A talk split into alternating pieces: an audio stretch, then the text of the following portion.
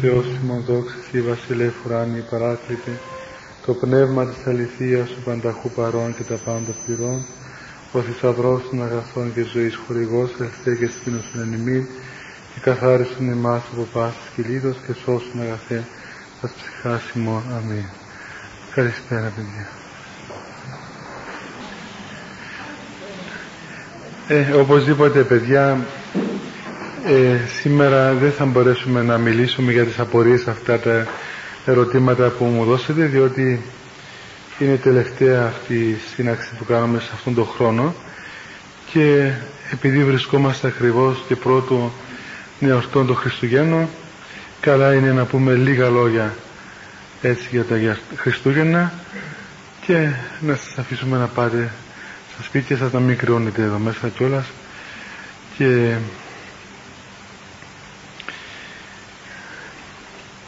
Βέβαια είναι γεγονός ότι αυτές οι, μέρες, οι πνευματικές μέρες τις οποίες ε, η Εκκλησία τις ε, θέσπισε με τόση σοφία και εμπειρία από την χάρη του Αγίου Πνεύματος οι Άγιοι Πατέρες μας τις έκαναν βέβαια όχι για να ε, γίνεται αιτίες, ε, γίνονται αιτίες οι μέρες αυτές κοσμικών διασκεδάσεων αλλά για να δώσω στον άνθρωπο μία ευκαιρία να μετάσχει σε αυτόν τον γεγονός της αρκώσεως του Θεού Λόγου. Και είναι αποδεδειγμένο μέσα από την πείρα της Εκκλησίας και των Αγίων ότι ε, ιδιαίτερα σε αυτές τις μέρες όπου η Εκκλησία, σύμπασα η Εκκλησία του Χριστού ε, γιορτάζει ειδικά γεγονότα από τη ζωή του Χριστού και των Αγίων υπάρχει μια ιδιαίτερη χάρη στο πλήρωμα της Εκκλησίας, μια ιδιαίτερη χάρη στο σύνολο της Εκκλησίας και εξαρτάται βέβαια από τον κάθε από εμά πώς θα αγωνιστεί να κοινωνήσει, να μετάσχει αυτής της Θείας Χάριτος που είναι πλουσία σε οποιονδήποτε θέλει και επιθυμεί να κοινωνήσει μαζί της.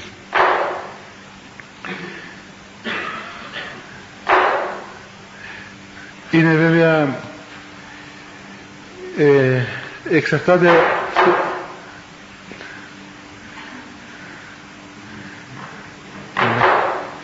εντάξει.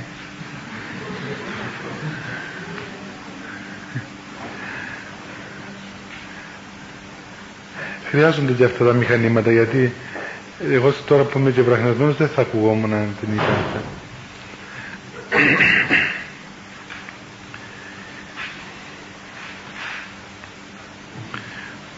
στον κάθε χώρο που βρίσκεται ο κάθε ένας άνθρωπος εκεί και ανάλογα ενεργεί και ανάλογα πράττει και ανάλογα εορτάζει.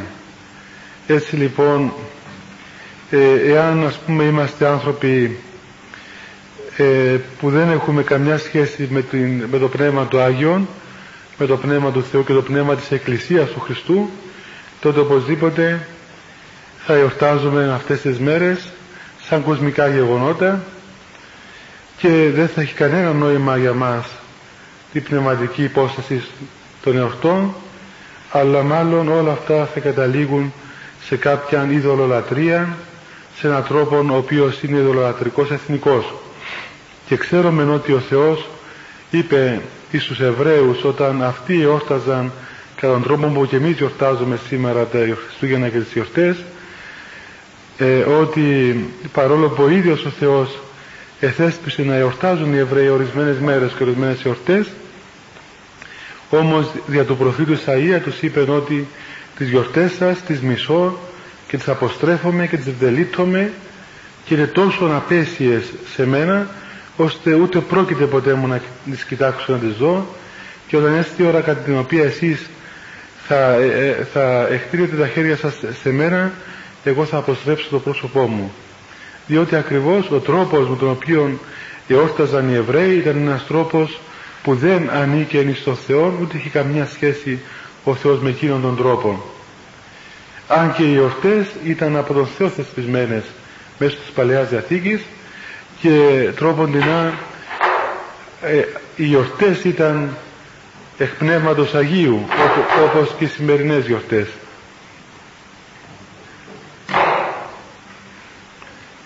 πειράζει που είναι έτσι. Ε; Α, εντάξει.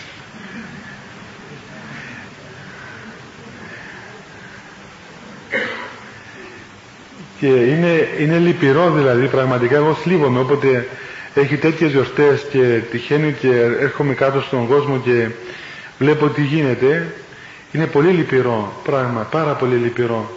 Είναι να θλίβεται κανείς το πόσο, σε πόσο δηλαδή ειδωλολατρία ζει ο κόσμος και τι, τι, πώς, τι έγκλημα γίνεται εις βάρος του Χριστού. Τουλάχιστον ε, αυτοί που λένε ότι ε, τρόπον δεν πιστεύουν στον Θεό και απορρίπτουν κάθε σχέση με τον Χριστό είναι ειλικρινέστεροι παρά αυτούς που γέμισαν τους τόπους λάμπες ας πούμε και στολίδια και πράγματα και όμως καμία σχέση δεν έχουν αυτά με το νόημα το πραγματικό της εορτής.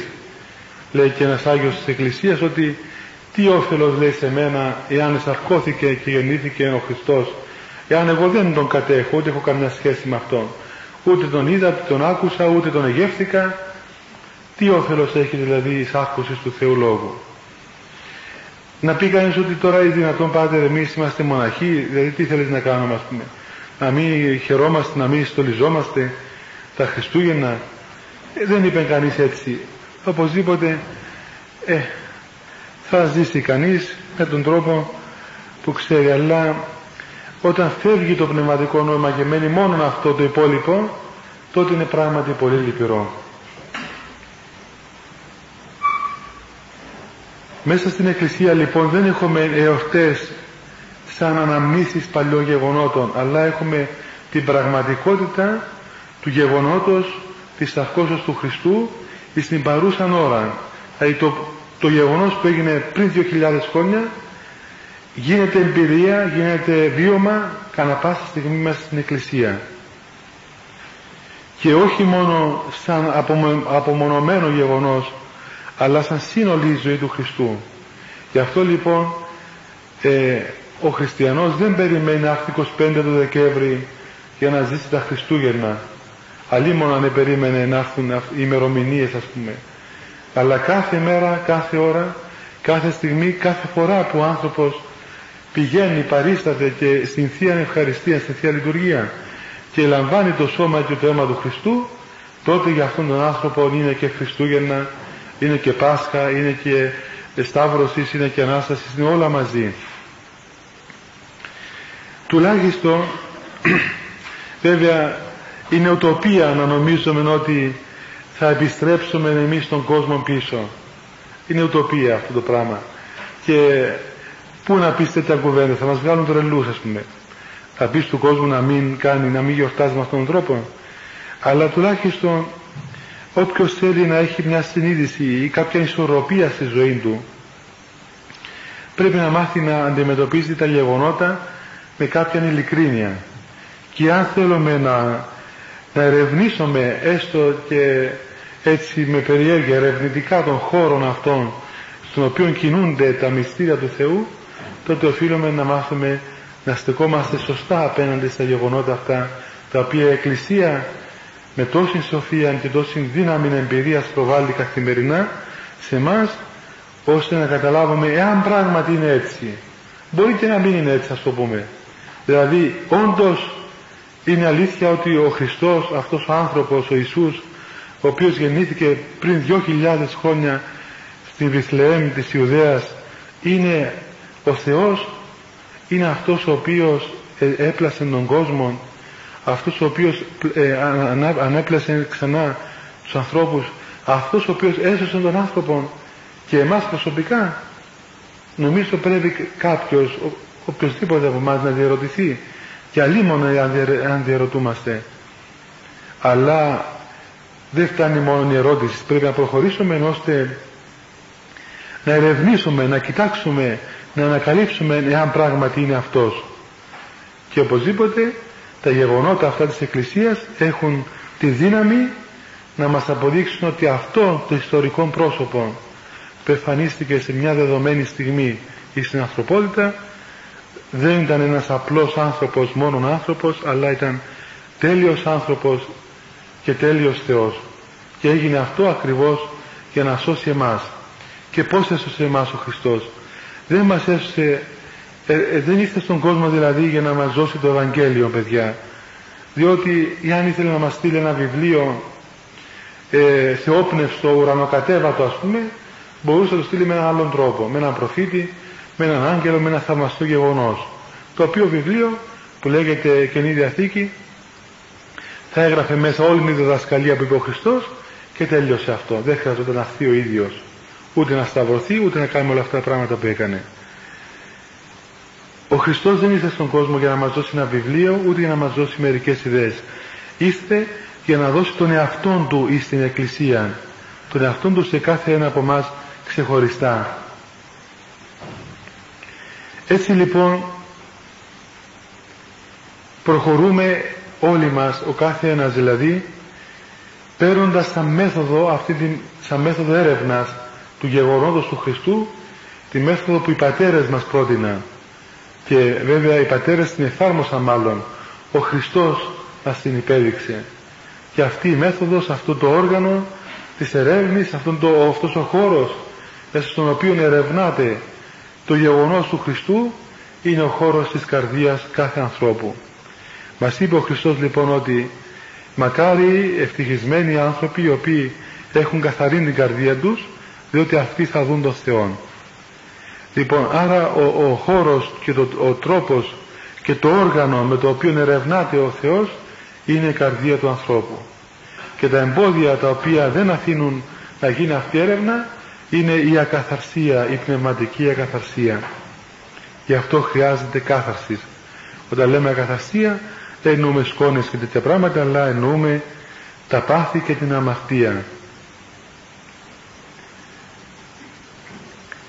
πολλοί άνθρωποι λένε ότι γιατί το γεγονός αυτό αυτή η πράξη είναι αμαρτία αφού παραδείγματος χάρη είναι οι κοινωνιολόγοι οι ψυχολόγοι, οι ψυχίατροι, οι γιατροί ξέρω εγώ οι διάφοροι επιστήμονες τη μεγάλη, τα μεγάλα κεφάλαια της ανθρωπότητας μεγάλη εγκέφαλη μάλλον λένε ότι αυτό το πράγμα είναι καλό και ε, βοηθά τον άνθρωπο, εκτονώνει τον άνθρωπο, τον ολοκληρώνει, τον κάνει ξέρω εγώ να είναι ευτυχισμένος.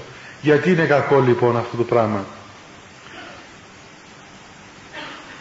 Εάν ο άνθρωπος ήταν μόνο σώμα, έτσι, τότε άρα είναι και μόνο η παρούσα ζωή, ζωή. Δεν έχει επέκταση ο άνθρωπος ούτε έχει καμιά άλλη υπόσταση πέρα από αυτόν το ορατόν και υλικό σώμα που, βλέπω, έχουμε. Τότε λοιπόν όλα είναι πολύ καλά. Και δεν χρειάζεται να έχει τίποτε άλλο άνθρωπος ούτε να αγωνιά για τίποτε άλλο. Αλλά εάν πιστεύουμε και αν αισθανόμαστε ότι ο άνθρωπος δεν είναι μόνο αυτό το σώμα αλλά είναι κάτι και κάτι άλλο ή ίσως και πολύ περισσότερο κάτι άλλο. Και αν η παρούσα ζωή δεν είναι μόνο αυτή η ζωή αλλά η αιώνια ζωή μέσα στη Βασιλεία του Θεού τότε θα καταλάβουμε το πως ο Θεός ε, έπλασε τον άνθρωπο και πως οι πατέρες είδαν τον άνθρωπο και πως και γιατί οι διάφορες αμαρτίες είναι αμαρτίες οι οποίες μολύνουν τον άνθρωπο και κάνουν άρρωστον τον άνθρωπο και δεν τον αφήνουν να προχωρήσει και να γίνει υγιής και να λειτουργήσει φυσιολογικά η καρδιά του ώστε να αισθανθεί τον Θεό και να ερευνήσει τον Θεό. Υπάρχει τέτοια παρεξήγηση γύρω από τον Χριστό που και στις μέρες μας ακόμα και στα, στα μας που είμαστε Ορθόδοξοι χρειάζεται δυστυχώς μεγάλη, μεγάλος αγώνας και μεγάλο κάψιμο ώστε να, να πετάξουμε πολλές κουριές που ε, επευλήθηκαν στον λαό, όχι στην Εκκλησία. Η Εκκλησία του Χριστού είναι άσπυλος αλλά ο λαός της Εκκλησίας του Χριστού οπωσδήποτε δέχεται πολλές επιδράσεις και πολλές αλλοιώσεις. Και έτσι ακούει κανείς πολλές ανοησίες ε, ιδίως σε αυτές τις μέρες που λέγονται εν ονόματι των εορτών πριν δύο χρόνια όταν ήρθα στην Κύπρο από Άγιον Όρος δεν ήξερα κι εγώ τι γίνεται και με κάλεσα σε κάποια γιορτή να, να μιλήσω για τα Χριστούγεννα. Και νόμιζα κι εγώ είναι καμιά γιορτή σαν αυτή που κάναμε στο Άγιον Όρος δηλαδή θα κάνω κανένα σπερινό, ας πούμε καμιά παράκληση. Και πήγα, δηλαδή ήταν κάποιοι γνωστοί που με κάλεσαν και πήγα κι εγώ στη γιορτή αυτή. Έγινε εδώ στη Λευκοσία και μάλιστα τότε μέναμε και στην Πάφο και ήρθατε από την Πάφο ειδικά να πάω στη γιορτή. Πάω λοιπόν και τι να δω. Ήταν μια απέσια κατάσταση, μια αθλία κατάσταση δηλαδή. Ούτε ο Ηρώδης δεν θα έκανε τέτοια χριστουγεννιάτικη γιορτή που έκανε, έκαναν αυτοί οι άνθρωποι. Είπαν τέτοιες βλακίες εν ονόματι του Χριστού που εγώ απορούσα πόσο ο Χριστός ο καημένος δηλαδή ανέχεται, ανέχεται τέτοια πράγματα. Ε, με έβαλαν και εμένα μες στο πρόγραμμα να μιλήσω. Και μου είπαν ότι ε, πάτε ήρθε κάποιος, φαίνεται φοβήθηκε ότι θα μιλήσω πολύ ώρα και μου λέει, ξέρετε, ε, είναι, το, πρόγραμμα είναι αυτό, περίπου 10 λεπτά. Εάν δεν σας στάσει μπορείτε να πάτε και 15. Λέω, μην ανησυχείς, μόνο 5 λεπτά θα μιλήσω. Ε, δεν έχω ρέξει να πω παραπάνω. Ε, είπαν, είπαν, είπαν, κάμπος, φανίστηκε ένας Άγιος Βασίλης, ας πούμε, σαν πυροσβέστης, ε, μια κοιλιά τόση, ναι. ήταν μια ιδέα. Μια ιδέα ήταν. Ε, τέλος πάντων μετά ήταν και πρόσφυγες αυτοί οι καημένοι. Ε, ένα σωματείο προσφύγων. Επίσης τον εαυτό μου να ανοίξω και εγώ το στόμα μου να πω μερικά πράγματα. Και είπα ότι τέτοια αξιοθρύνητη γιορτή πρώτη φορά βλέπω.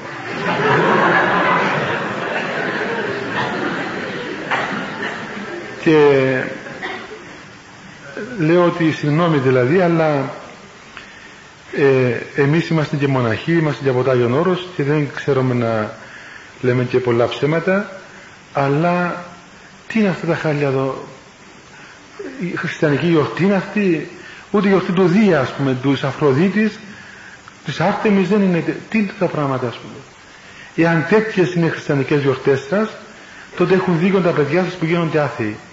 Έχουν απόλυτο δίκαιο. Και ποτέ μου δεν θα ήθελα εγώ να είμαι ιερέας των ειδόλων ας πούμε ιερέας της αθείας ή μοναχός των ειδόλων που με φέρετε εδώ για να δίπλα μου Άγιος Βασίλειος δήθεν που ήταν τι να σας πω δηλαδή. Και ο Μέγας Βασίλειος ήταν ένας ασκητής, ένας Άγιος της Εκκλησίας επίσκοπος, ιεράρχης ουρανόφρον δηλαδή ο νους του αυτού του ανθρώπου ήταν στον Θεό. Τόσο πολύ ασ, μέ, μέγας ασκητής της Εκκλησίας Άγιος. Και τον παρουσίασα με μια ζώνη λου, λουστρίνια μαύρη τόση πλατιά γύρω από μια κοιλιά ας πούμε τόση με μαύρα παπούτσια και κόκκινα ρούχα είναι πραγματικά μερικά πράγματα τα οποία δεν μπορεί κανείς να τα εκφράσει με λόγια. Τουλάχιστον, τουλάχιστον ε, τέτοιες βλακίες να μην κάνουμε εμείς. Και ας μην γιορτάζουμε Χριστούγεννα. Ο Θεός δεν θέλει τέτοια, τέτοια Χριστούγεννα να γιορτάζονται. Άλλος πως είναι η ορθή των Χριστουγέννων και άλλο πράγμα σημαίνει. Και όταν οι άνθρωποι λένε ακόμα ε, αυτό που έψαλαν οι άγγελοι δόξαν υψίσεις Θεό και πηγής ειρήνη νομίζουν ότι οι άγγελοι δηλαδή ήταν άγγελοι του ΟΗΕ δηλαδή και έψαλαν να γίνει ειρήνη σε όλον τον κόσμο. Και δεν ερωτήθηκαν ότι ρε παιδί μου ας πούμε αυτοί οι άγγελοι τι είπαν και θα τρελάθηκαν. Δύο χιλιάδες χρόνια από τότε που ήρθε ο Χριστός όλες φαγές γίνονται και πόλεμοι. Και ο Χριστός ο καημένος μόλις γεννήθηκε και έσφαξε 14.000 βρέφη ο Ηρώδης τότε. Σαν ένας σύγχρονος γυναικολόγος γιατρός δηλαδή ήταν ας πούμε ε, έκανε το ίδιο έργο.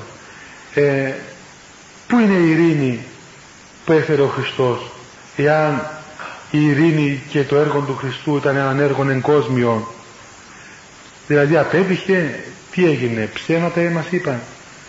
Δεν κατάλαβαν ότι η ειρήνη η επιγής ειρήνη ήταν ο ίδιος ο Χριστός και ότι όποιος λαμβάνει τον Χριστό μέσα του λαμβάνει την ειρήνη και έτσι ειρηνεύει ο άνθρωπος δεν γινόμαστε ειρηνικοί με το να πάψουν γύρω μας να υπάρχουν δυσκολίες και περιπέτειες και αποτυχίες και αντιθέσεις και πειρασμοί και θλίψεις. Αυτά υπάρχουν και θα υπάρχουν πάντοτε. Διότι υπήρξαν στον Χριστό, υπήρξαν στον κάθε ένα. Κανείς δεν εγκλείδωσε από αυτά τα πράγματα. Έτσι είναι η φύση του κόσμου τούτου. Όμως όταν ο άνθρωπος λάβει μέσα του τον Χριστό που είναι η επιγής ειρήνη τότε καταλαβαίνει πώς και με ποιον τρόπο θα μεταβάλει όλα αυτά τα, τα δύσκολα σε πραγματική ευλογία σε τρόπο σωτηρίας σαν το κλειδί που ανοίγω με τη Βασιλεία του Θεού. Και ακόμα ότι ο Χριστός είστε στον κόσμο μέσα σε μία απέραντος σιγή χωρίς κανείς να τον παρήδησει χωρίς κανείς να καταλάβει ότι ο, ο Θεός έγινε άνθρωπος. Και μόνο δύο ζώα λέει ο προφήτης Ισαΐας ένα, ένα γαϊδουράκι και ένα βόδι.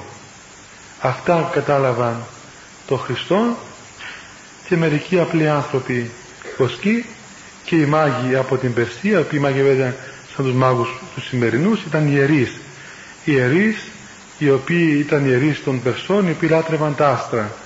Και αυτοί εξυπηρέτησαν με τον δικό τους τρόπο ε, τη μαρτυρία του Χριστού στον εθνικό κόσμο διότι υπήρχαν προφητείες υπάρχουν μέχρι σήμερα ανεκαλύφθησαν χρησμοί Αιγυπτιακοί οι οποίοι μιλούσαν για τον Χριστό. Και ήξεραν οι ειδωλολάτρες ότι θα έρθει κάποτε κάποια ώρα που ο Θεός θα γίνει άνθρωπος είχαν στοιχεία διότι και χιλιάδες χρόνια πριν ένας πάλι ε, μάγος, ειδωλολάτρης, ο Βαλαάμ ε, προφήτευσε ότι θα φανεί κάποιον άστρο το οποίο θα ανατείλει και με αυτόν τον τρόπο και αυτό το άστρο θα σημαίνει την έλευση του Χριστού. Και ήξεραν οι μάγοι αυτοί οι ειδωλολάτρες διότι η δουλειά τους ήταν να, να μελετούν τα άστρα. Και ο Χριστός ήρθε σε αυτήν τη στιγμή, σε αυτήν την πτωχία σε αυτήν την άρνηση του παρόντος κόσμου. Αρνήθηκε κάθε συμμαχία με τα γεγονότα του κόσμου κάθε σχέση με κάθε πράγμα κοσμικό. Ο Χριστός ήρθε εκεί ταπεινά από τη μητέρα του και ούτε καν ας πούμε τα στοιχειώδη ε, απαραίτητα πράγματα που είχε κάθε μωρό είχε. Όχι για να μας κάνει να τον λυπηθούμε και να τον κάνουμε κούκλες και το βάζουμε στους δρόμους ας πούμε με φάτνες ε, φράγκικες και με γαϊδούρια γύρω γύρω. Ψεύτικα. Και να μην πω για τα αληθινά τα οποία τα έφτιαξαν αυτά τα πράγματα.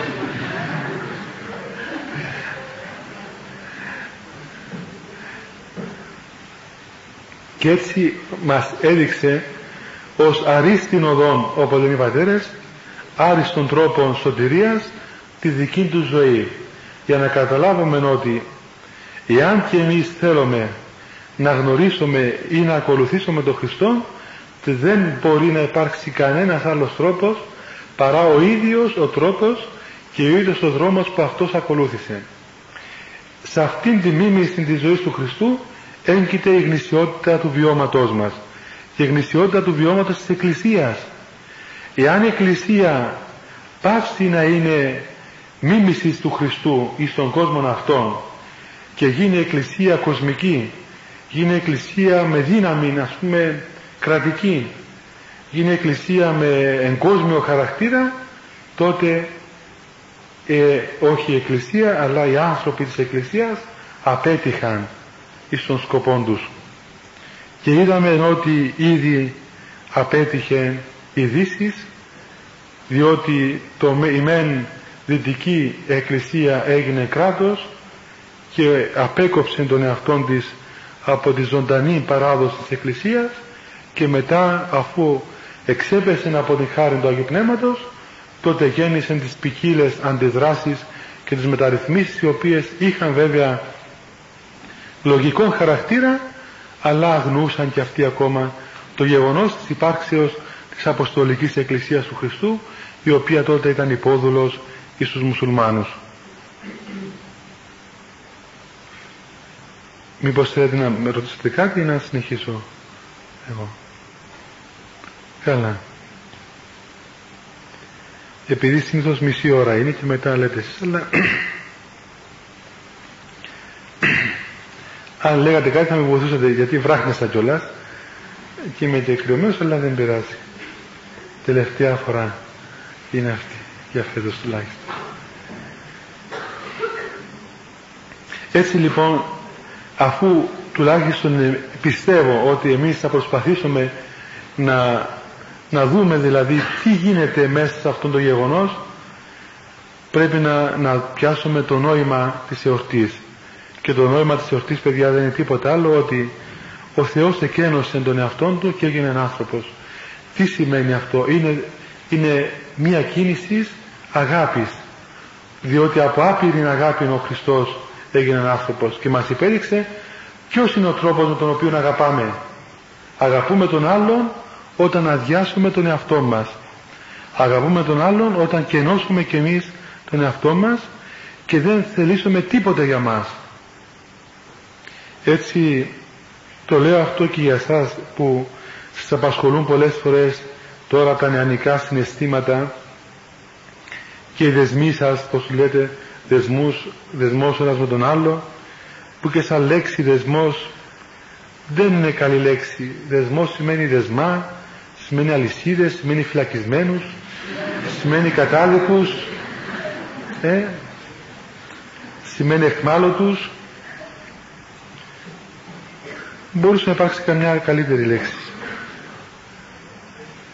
Όταν ακούς τον άλλο και λέει έχω δεσμό, λέει πράγματι κατάδεσμος είναι υπόδικος. Λοιπόν ε καμιά φορά και οι λέξεις όμως ξέρετε δεν είναι αστείωτε αλλά και οι λέξεις. Χωρίς να το καταλάβουμε σημαίνουν ε, καταστάσεις πραγματικές. Και βλέπουμε ότι πράγματι αυτοί οι δεσμοί δεν ήταν σαν το δεσμό του Χριστού με τον κόσμο. Διότι ο Χριστός ήρθε στον κόσμο και ελευθέρωσε τον άνθρωπο από τα δεσμά του δεν μας δέσμευσε ο Χριστός γενόμενος άνθρωπος. Γιατί; Διότι δεν είχε καμιά απέτηση από εμάς. δεν ζήτησε τίποτα απολύτως. Η κίνηση της αγάπης του ήταν η άρνηση του εαυτού του. Το εκένωσε με αυτό σημαίνει ότι αρνήθηκε αν μπορώ να το πούμε έτσι ας πούμε ανθρωπίνος αρνήθηκε τη θεότητά του αρνήθηκε τον εαυτόν του και παρέλοκε τον εαυτόν του σε εμάς. τον παρέλοκε να τον κάνουμε ό,τι θέλουμε. Όσοι θέλουν να τον αγαπήσουν μπορούν Όσοι θέλουν να τον μισήσουν και αυτοί μπορούν. Όσοι θέλησαν να τον σταυρώσουν μπόρεσαν. Τον παρέδωκε ελεύθερα τον εαυτό του να τον σταυρώσουν. Και αυτό το γεγονός ότι παρέδωσε τον εαυτό του να σταυρωθεί ήταν η υψίστη μορφή της αγάπης του στον άνθρωπο. Λοιπόν, ε, αυτή η ζωή του Χριστού αλλά και κάθε γεγονός ιδιαίτερο της ζωής του σημαίνει για μας κάτι. Και αυτά τα Χριστούγεννα και κάθε Χριστούγεννα, κάθε εορτή αυτή πραγματικά μας εκπλήττει με αυτό το γεγονός το πώς ο Θεός, ο τέλειος Θεός έγινε ένα άνθρωπος και δεν έγινε ένας λαμπρός άνθρωπος, πανέξυπνος άνθρωπος που να θάμπονε τον κόσμο με τη σοφία και τη δύναμή του αλλά έγινε ένας πάρα πολύ ταπεινός και αφανής άνθρωπος. Όμως αυτός ο τόσο ταπεινός και τον κόσμο εμοίρασε στη μέση και τον άνθρωπο έσωσε και ενίκησε όλους.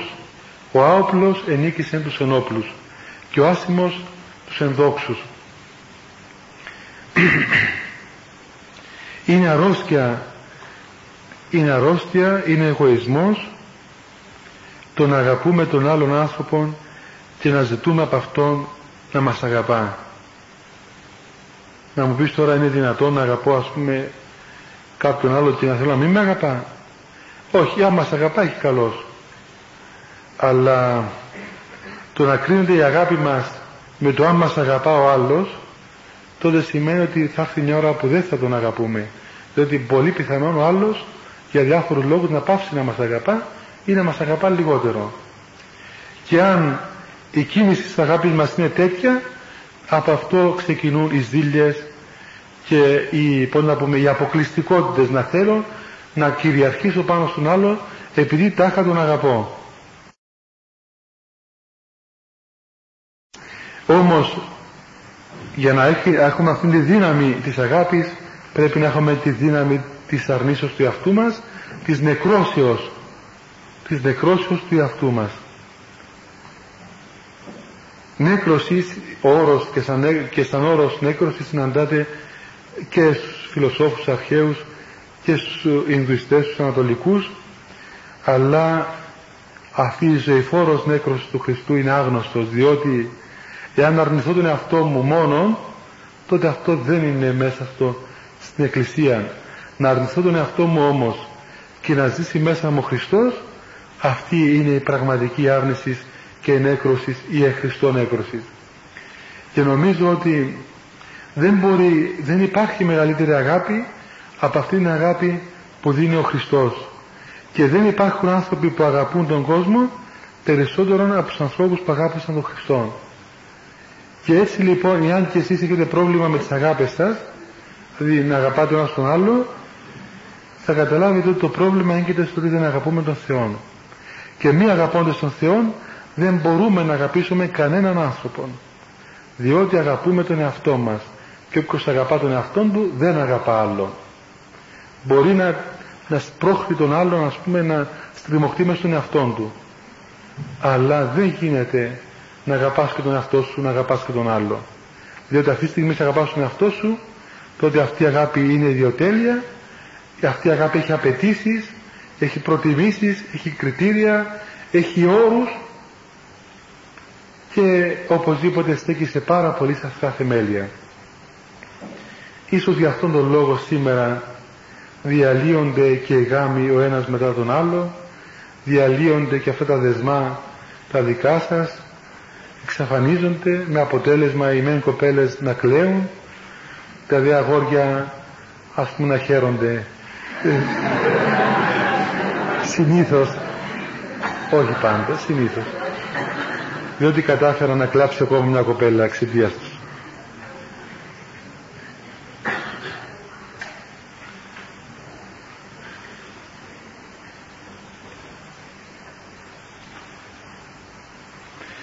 Μήπως έρθετε πιο εδώ, εκεί θα ξεπαγιάσετε. Γιώργο, πάτε πιο εδώ.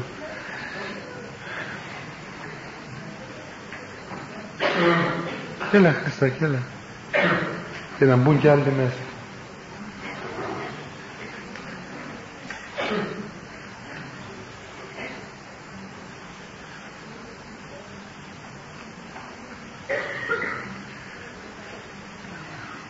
Λέει ο Άγιος Ιωάννης της Κλίμακος ότι δεν μπορεί να υπάρξει αγάπη εκεί που δεν υπάρχει ταπείνωσης.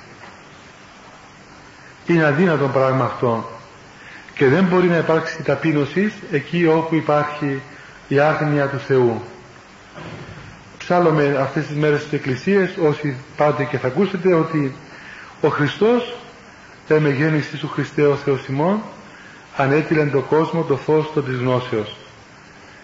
Δηλαδή ότι η γέννησή σου Χριστέ μας ε, ανέτειλε στον κόσμο το φως της γνώσεως. Ποιας γνώσεως δηλαδή ανέτειλε το φως ο Χριστός. Μήπως το γνώσεων αυτών των κοσμικών γνώσεων ας πούμε των γεωγραφικών, των ιστορικών, των χημικών, των μαθηματικών. Όχι βέβαια. Γιατί ούτε ο Χριστός ήταν επιστήμονας, ούτε ευτυχώς οι Απόστολοι ήταν επιστήμονες και βέβαια είχαμε Αγίους που ήταν έξυπνοι και επιστήμονες αλλά οι πιο πολλοί ήσαν απλοί άνθρωποι. Ευτυχώς ήταν πάρα πολλοί απλοί άνθρωποι. Και καμιά φορά και αγράμματοι άνθρωποι. Και έτσι αξιοποίησαν την αγραμματοσύνη τους και την έκαναν μεγάλη σοφία και μόραναν τη σοφία των σοφών του κόσμου τούτου που με τη σοφία τους δεν κατάλαβαν ότι ο Θεός έγινε άνθρωπος. Δεν το κατάλαβαν λοιπόν η γνώση η οποία έφερε ο Χριστός στον κόσμο είναι ακριβώς η Βασιλεία του Θεού. Διότι λέει ο Χριστός στο Ευαγγέλιο ότι αυτή είναι η αιώνια ζωή το να γνωρίσουν οι άνθρωποι τον Χριστό και, και τον Πατέρα του ο οποίος τον απέστειλε στον κόσμο. Έτσι λοιπόν το δώρο των Χριστουγέννων το μήνυμα των Χριστουγέννων η ουσία των Χριστουγέννων είναι ότι σε μας εδόθηκε η γνώση το ότι ο Θεός έγινε άνθρωπος. Βέβαια καταλαβαίνω ότι αυτό στα αυτιά σας, στα αυτιά μας όλους μας δεν λέει τίποτα ας πούμε. Τι σημαίνει τώρα έγινε ο Θεός άνθρωπος. Τα ακούσαμε τόσες φορές και κάθε χρόνο ακούμε τα ίδια πράγματα. σας πω ένα παράδειγμα όμως το οποίο το είπα και μια άλλη φορά εδώ στη Λευκοσία από το Γεροντικό. Το Γεροντικό είναι ένα βιβλίο όχι για τους γέρους αλλά που γράφει για τους βίους των γερόντων, των μεγάλων Αγίων οι οποίοι έζησαν τον τέταρτο αιώνα στην Αίγυπτο.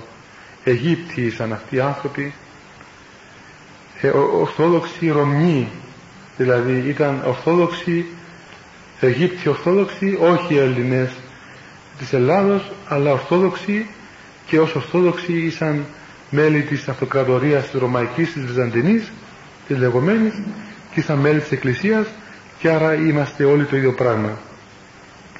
Λοιπόν υπήρχε ένας αβάς, ένας γέροντας όπου λέει εκεί το γεροντικό ο οποίος λεγόταν Ιβιστίον το όνομα του ήταν αυτό και έζησε χρόνια πολλά στην έρημον ή στην Αίγυπτο και ποτέ δεν κάθισε να φάει. Πάντοτε στεκόταν και έτρωγε το φαγητό του όρθιος όταν λέμε φαγητό στην Αίγυπτο στους ε, μοναχούς εκεί δεν μιλούμε τα φαγητά σαν τα δικά μας ήταν δηλαδή παξιμάδι το οποίο ε, το μουσκευα μέσα σε νερό με αλάτι.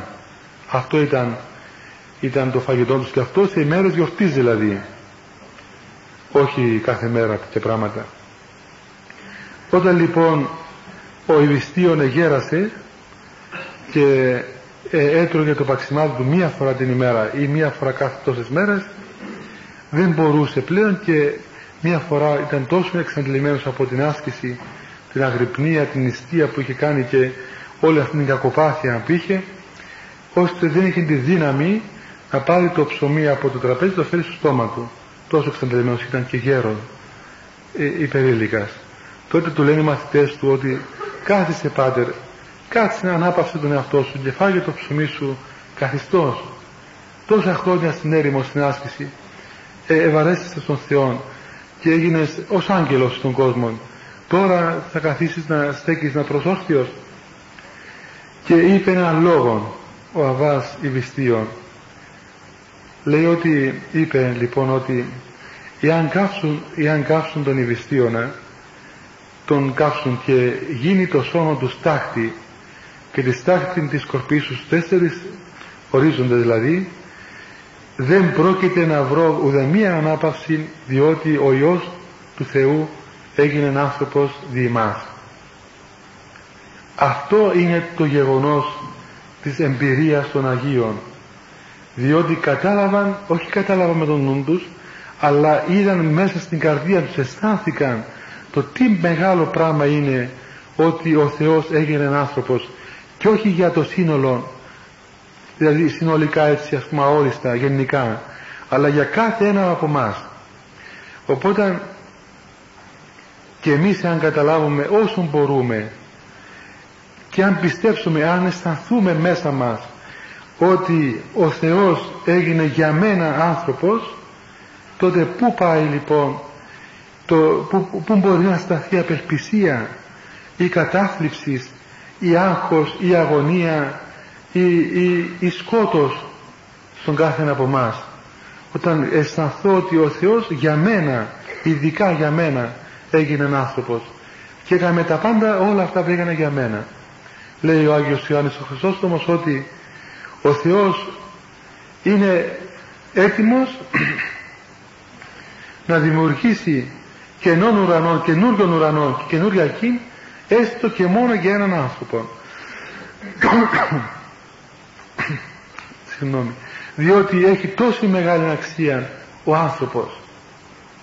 Και όταν το καταλάβει κάθε ένας από εμάς αυτό το πράγμα και το αισθανθεί, το βιώσει και προσωπικά πιστεύω απόλυτα ότι φεύγουν όλα τα, τα πράγματα που τον συθλίβουν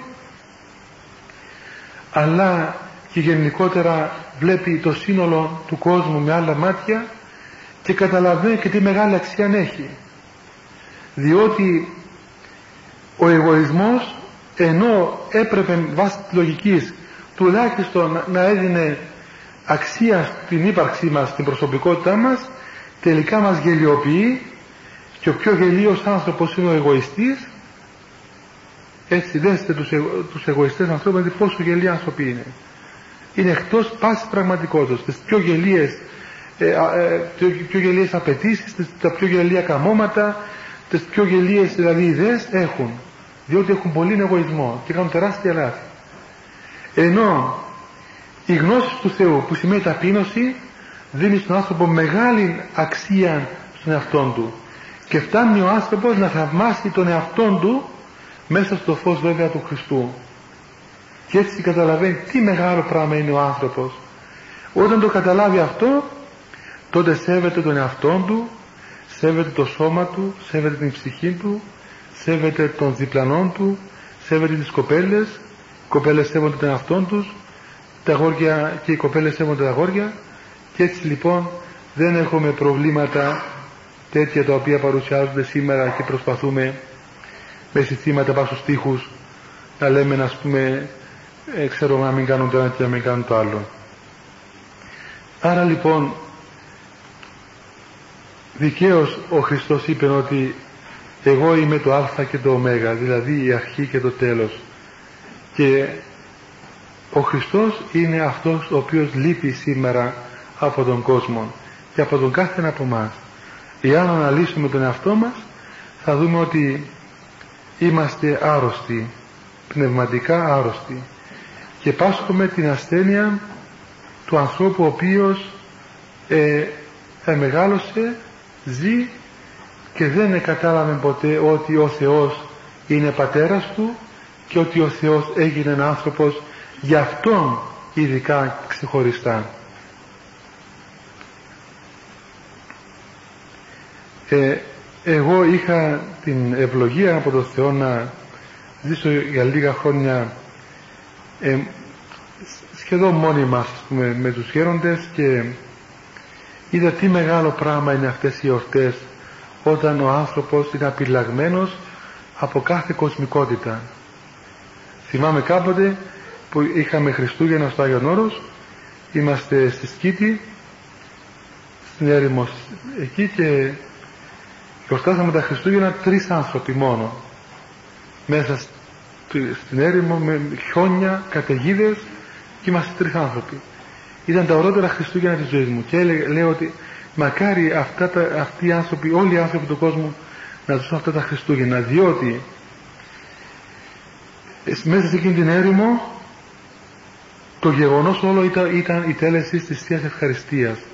Η αγρυπνία και η τέλεση της λειτουργίας και η κοινωνία του σώματος και του αίματος του Χριστού. Αυτό ήταν το πλήρωμα όλης της υπάρξεώς μας. Δεν μπορούσε να υπάρξει τίποτα άλλο. Ούτε δεχόταν συμπλήρωμα ούτε μία αίσθηση καινού απολύτως τίποτα. Διότι ο Χριστός ήταν παρόν. Έτσι λοιπόν παιδιά εγώ δεν έχω να σας πω τίποτα άλλο παρά μόνο ότι εάν θέλετε να καταλάβετε ποιοι είσαστε και αν θέλετε να δείτε τον εαυτό σας να αξιοποιήσετε τον εαυτό σας να τον αξιολογήσετε να τον κάνετε ας πούμε τέλειον πλήρη ε, ολοκληρωμένο τότε μην κουράζεστε να γεμίζετε το κεφάλι σας με γνώσεις. Αυτές είναι καλές και χρήσιμες αλλά όσο το κεφάλι και ο εγκέφαλος λειτουργά καλά. Αν χαλάσει πάνε όλα ας πούμε και αν γεράσουμε θα πάνε πάλι και όλα. Αλλά καταλάβετε ότι ο άνθρωπος δεν είναι μόνο εγκέφαλος ούτε μόνο σώμα βέβαια. Είναι βαθύτερο, είναι σύνολο ο άνθρωπος. Και το κέντρο του είναι η καρδία και μέσα στην καρδία μόνο ο Θεός μπορεί να πει κανένας άλλος δεν μπαίνει εκεί μέσα. Λοιπόν εάν δούμε και εμείς ότι ε, λείπει ο Χριστός από μέσα τότε θα κάνουμε και εμείς ό,τι έκαναν όλοι οι Άγιοι και όλοι οι άνθρωποι που αγάπησαν τον Χριστό θα ετοιμάσουμε τη δική μας φάτνη μέσα στην καρδία μας. Και ο Κύριος οπωσδήποτε ζητά τόπο να αναπαυθεί, να γεννηθεί και θα μας δώσει να καταλάβουμε το τι σημαίνουμε εμείς σε αυτόν τον κόσμο. Και τότε θα γίνει αυτό που σας είπα προηγουμένως. Θα αγαπήσετε τον εαυτό σας θα αγαπήσετε πάρα πολύ τον εαυτό σας αλλά όχι με εγωιστικών τρόπο θα αγαπήσετε τον κόσμο θα αγαπήσετε τη φύση, τη χτίση, τους εχθρούς σας τους πάντες και τότε όλα θα λάμψουν μέσα στο φως της γνώσεως το οποίο ανέτειλε με τη γέννηση του Χριστού διαφορετικά εάν θέλετε να γιορτάσετε τα Χριστούγεννα παίζοντας χαρτιά και γυρίζοντας από δισκοθήκη σε δισκοθήκη τότε δεν είναι γέννηση του Χριστού αλλά είναι γέννηση του Δία και του Κρόνου και του Άρη και οποιοδήποτε ειδόλου αλλά τουλάχιστον ας μην ε, φωνεύουμε τον Χριστό και εμείς όπως ήθελε να το φωνεύσει ο Ηρώδης. Ας έχουμε το θάρρος να πούμε ότι εμείς ή δεν θέλουμε ή δεν μπορούμε ή δεν έχουμε καμιά σχέση με αυτόν τον πρόσωπο που λέγεται Ιησούς Χριστός; Εντάξει εγώ δεν έχω τίποτα άλλο να σας πω είναι μια και παρατετάχτον η ώρα εσείς μήπως θέλετε να ρωτήσετε κάτι παιδιά;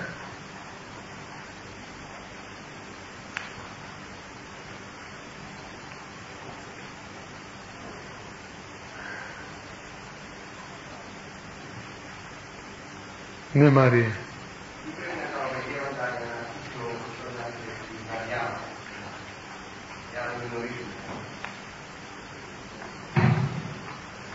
Οπωσδήποτε το πρώτο πράγμα είναι να θελήσουμε να το γνωρίσουμε.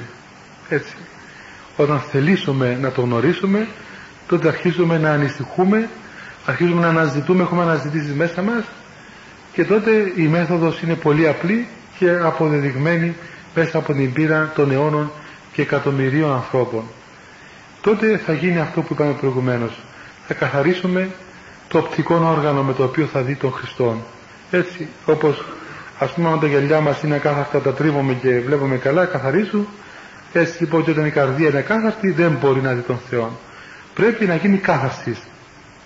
Κάθαρσης της καρδίας μέσω της Εκκλησίας, των μυστηρίων, της μετανοίας και έτσι σιγά σιγά θα αρχίσει να ανατέλει μέσα μας αυτόν το φως της παρουσίας του Χριστού.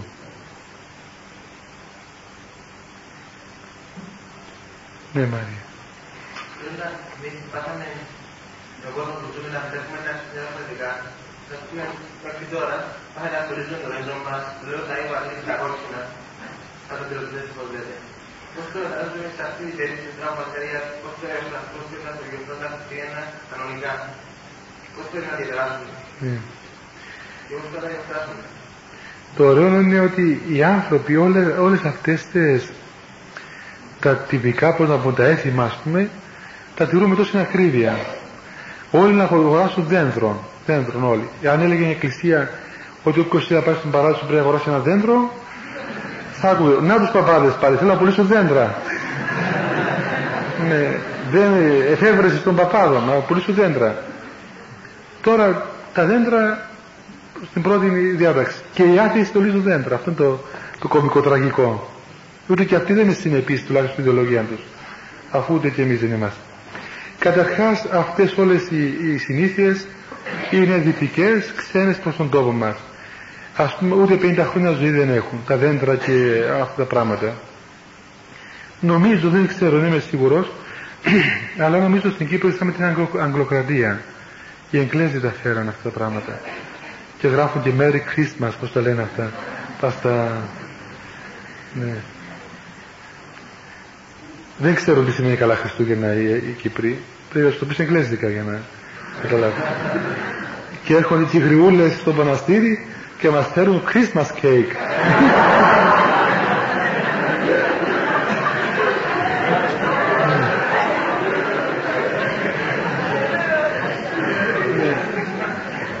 Ήρθε μια γιαγιά προχτές, μια κοτσάκαρη της Κύπρου, ας πούμε, με την κουρούκλα της, ωραία, και κράτα μέσα στον άλλο ένα Christmas cake. Λέω καλά γιαγιά, πότε βρήκες εσύ τη συνταγή, η, η μαμά σου σου δίνει και η γιαγιά σου που... Αντί να κάνεις τίποτα από ξημάθια που έκανες τον τζερόν και, και κουλούρια πες έκανες Christmas cake, δεν τρέπεσαι κοτσάκαρη γυναίκα.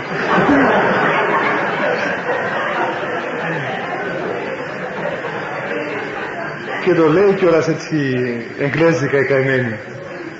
Ναι, είναι, είναι ξένα πράγματα. Τώρα τι να πεις, να μην, να μην, πώς να πούμε, να μην φάμε Christmas cake, ε, τόσο άλλα θα φάμε, αγίνε θα βλάψει. Δεν είναι ότι, θα, ότι βλάφτει ή ότι βλάφτει το δέντρο. Αλλά τουλάχιστον εσείς που είσαστε μορφωμένοι άνθρωποι, ε, δημιουργήστε έστω ένα, ένα, μια καλή ας πούμε παρουσία στα παιδιά σας έτσι να μάθουν τα παιδιά ότι ποια είναι η παράδοση πώς γιόρταζαν οι άνθρωποι τα Χριστούγεννα Και πώς πρέπει να γιορτάζουμε. Εμείς δεν είμαστε Σάξονες και ξέρω εγώ Γότσοι και Ούνοι και αυτοί. Είμαστε Κύπροι, είμαστε Έλληνες, είμαστε Ρωμιοί, Ορθόδοξοι. Έχουμε δική μας παράδοση. Διότι εμείς έτσι ζούμε τα Χριστούγεννα, έτσι η Εκκλησία μας δάσκει. Ήταν, όλα αυτά ήταν τεταγμένα μέσα στην Εκκλησία. Τώρα όλα αυτά τα πράγματα είναι ξένα. Κάνουμε όλα, όλα τα άλλα εκτός από, από την λειτουργία και την Εκκλησία. Όλα τα άλλα γίνονται. Ε, ας αφήσουμε τα χαρτιά για τις αηδίες ας πούμε. Είναι απερίγραπτες και ανέκφραστες. Τι να πεις τώρα. Ναι, οι άνθρωποι για πάνε να παίζουν χαρτιά. Άνθρωποι ας πούμε που σπουδάζουν, που υποτίθεται ότι έχουν ανησυχίες, που μελετούν να κάνουν τέτοια πράγματα, να ξενυχτούν στα χαρτιά γιατί Χριστούγεννα. Δεν έχει λόγια αυτό, είναι χωρίς λόγια. Γελιογραφία χωρίς λόγια.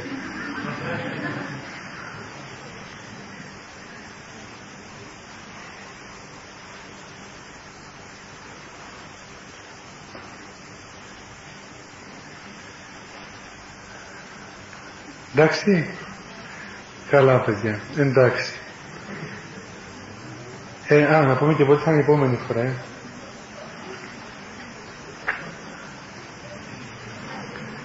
Ε, αν θέλει ο Θεός με τον νέο χρόνο παιδιά στις 9 του Ιανουαρίου ημέρα Δευτέρα και στην ίδια ώρα θα είμαστε εδώ. 9, 9 του μηνός. Τι, τι πάτε 20, 23 ανοίγεται ακόμα καλύτερα. Ε, 23 ανοίγεται ε, στις 23 λοιπόν. Ε, μα αφού δεν θα έχει κανένα θα έρθω μόνος μου εδώ. Κάτσε να ξεστολίσει το δέντρο να φάτε και το υπόλοιπο Christmas cake και ύστερα έρχεστε Λοιπόν, στις 23 παιδιά, 23 του Ιανουαρίου, έτσι, με τη βοήθεια του Θεού θα είμαστε εδώ η πρώτη συνάντηση. Λοιπόν, εύχομαι ο Θεός να σας ευλογεί, να σας δώσει καλές εορτές πνευματικές σωστές, όπως αρμόζει σας που είστε νέοι άνθρωποι, και να μας γνωρίσει ο Θεός ακριβώς αυτό το γεγονός του μυστηρίου της παρουσίας του σε εμάς. Όποιος θέλει πάντως, ο Θεός είναι πλούσιος, δεν είναι τσιγκούνης, ούτε φτωχός, αλλά είναι πλούσιος μέσα στο άπειρο ελαιός. Όποιος θέλει μπορεί να το δοκιμάσει και οπωσδήποτε θα το λάβει. Ναι, να κάνουμε προσευχή παιδιά για να πηγαίνετε. Χριστέ το φως του αληθινών το φωτίζουν και αγιάζουν πάντα άνθρωπον ερχόμενοι στον κόσμο. Σημειωθεί το εφημάς το φως του προσώπου σου. Είναι αυτό ψώμεθα φως του απρόσιτον. Και κατεύθυνε τα διαβήματα εμών προς εργασία των εντολών σου. Πρεσβείες της Παναχάντου σου Μητρός και πάντως σου των Αγίων Αμήν. Διευχών των Αγίων Πατέρων ημών, Κύριε Ιησού Χριστέ ο Θεός ημών ελέησον ημάς Αμήν. Καλό βράδυ παιδιά, καλές γιορτές